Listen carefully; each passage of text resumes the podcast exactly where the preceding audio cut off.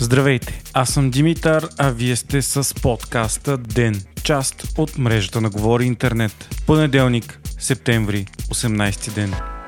Днес военни взривиха на българския бряг на Черно море дрон, носещ мина и заседнал край скалите на Тюленово. Той бе открит от местен хотелиер още вчера, но първоначално властите не взели на сериозно сигнала му. Днес сапьори са потвърдили, че това е боен дрон, върху който е имал невзривен боеприпас и в последствие са го обезопасили. Не се знае откъде идва дронът, но със сигурност е предназначен за използване в конфликта в Украина от една от двете връждуващи страни. Военният министр Тодор Тагарев коментира, че опасността за България заради конфликта наблизо има. Взривеният боеприпас е бил 82 мм минохвъргачен и осколачен. Според експерти, дронът е паднал в морето и е довлечен до тук от водата. Куриозна сучка покрай тази новина пък е изяснето видео от подготовката за обезвреждане, на което се вижда как сапьор по потник се подхвъзва и пада съвсем близо до дрона във водата, докато на метри от него полицай пуши цигара.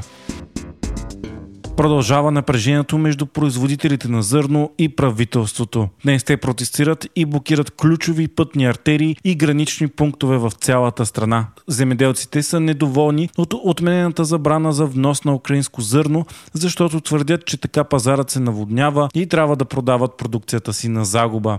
Затова и те искат забраната за внос на земеделска продукция от Украина отново да бъде наложена. Решението за това всъщност не е на правителството, а на Европейската комисия, която в началото на годината се съгласи да направи изключение за България, Румъния, Унгария, Полша и Словакия и да забрани за тези страни вноса на зърно от Украина. Това изключение обаче изтече на 15 септември и българското правителство реши да не удължава еднолично забраната, както направиха Унгария, Полша и Словакия. Впоследствие българските зърнопроизводители заплашиха с бойкот и протести, а премьерът Николай Денков заяви, че те се държат като терористи, което доведе до още по-голямо недоволство. Впоследствие Денков каза, че е готов да се извини за думите си на малките зърнопроизводители, но не и на онези, които имат яхти и вили купени с субсидии. Заради всичко това в обществото се повдигна широка дискусия за така наречените разговорно зърнари. Експерти изкараха данни, че няколко семейства на зърнопроизводители при прибират милиарди левове годишно евросубсидии, ползват се с изключително много данъчни и акцизни отстъпки от държавата и накрая продават продукцията си на печалба, което ги прави изключително богати. Директорът на НАП Румен Спецов заяви вчера, че само печалбата на зърнопроизводителите за миналата година е над 2,4 милиарда лева. Министърът на земеделието Кирил Вътев изпрати покана до инициативния комитет на протестиращите за среща. Той заяви, че правителството настоя настоява Украина да задържи износа към България до пълното уточняване на стоките, количествата и механизмите за лицензионни режими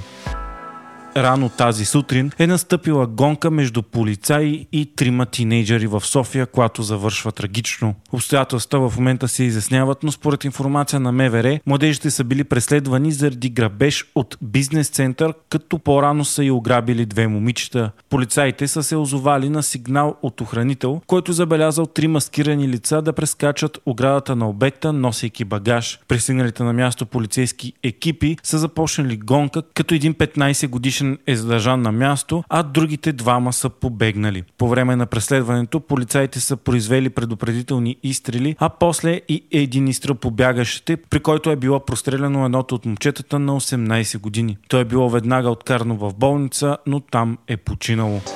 Вие слушахте подкаста Ден, част от мрежата на Говори Интернет. Епизодът подготвих аз, Димитър Панайотов, а аудиомонтажът направи Антон Велев.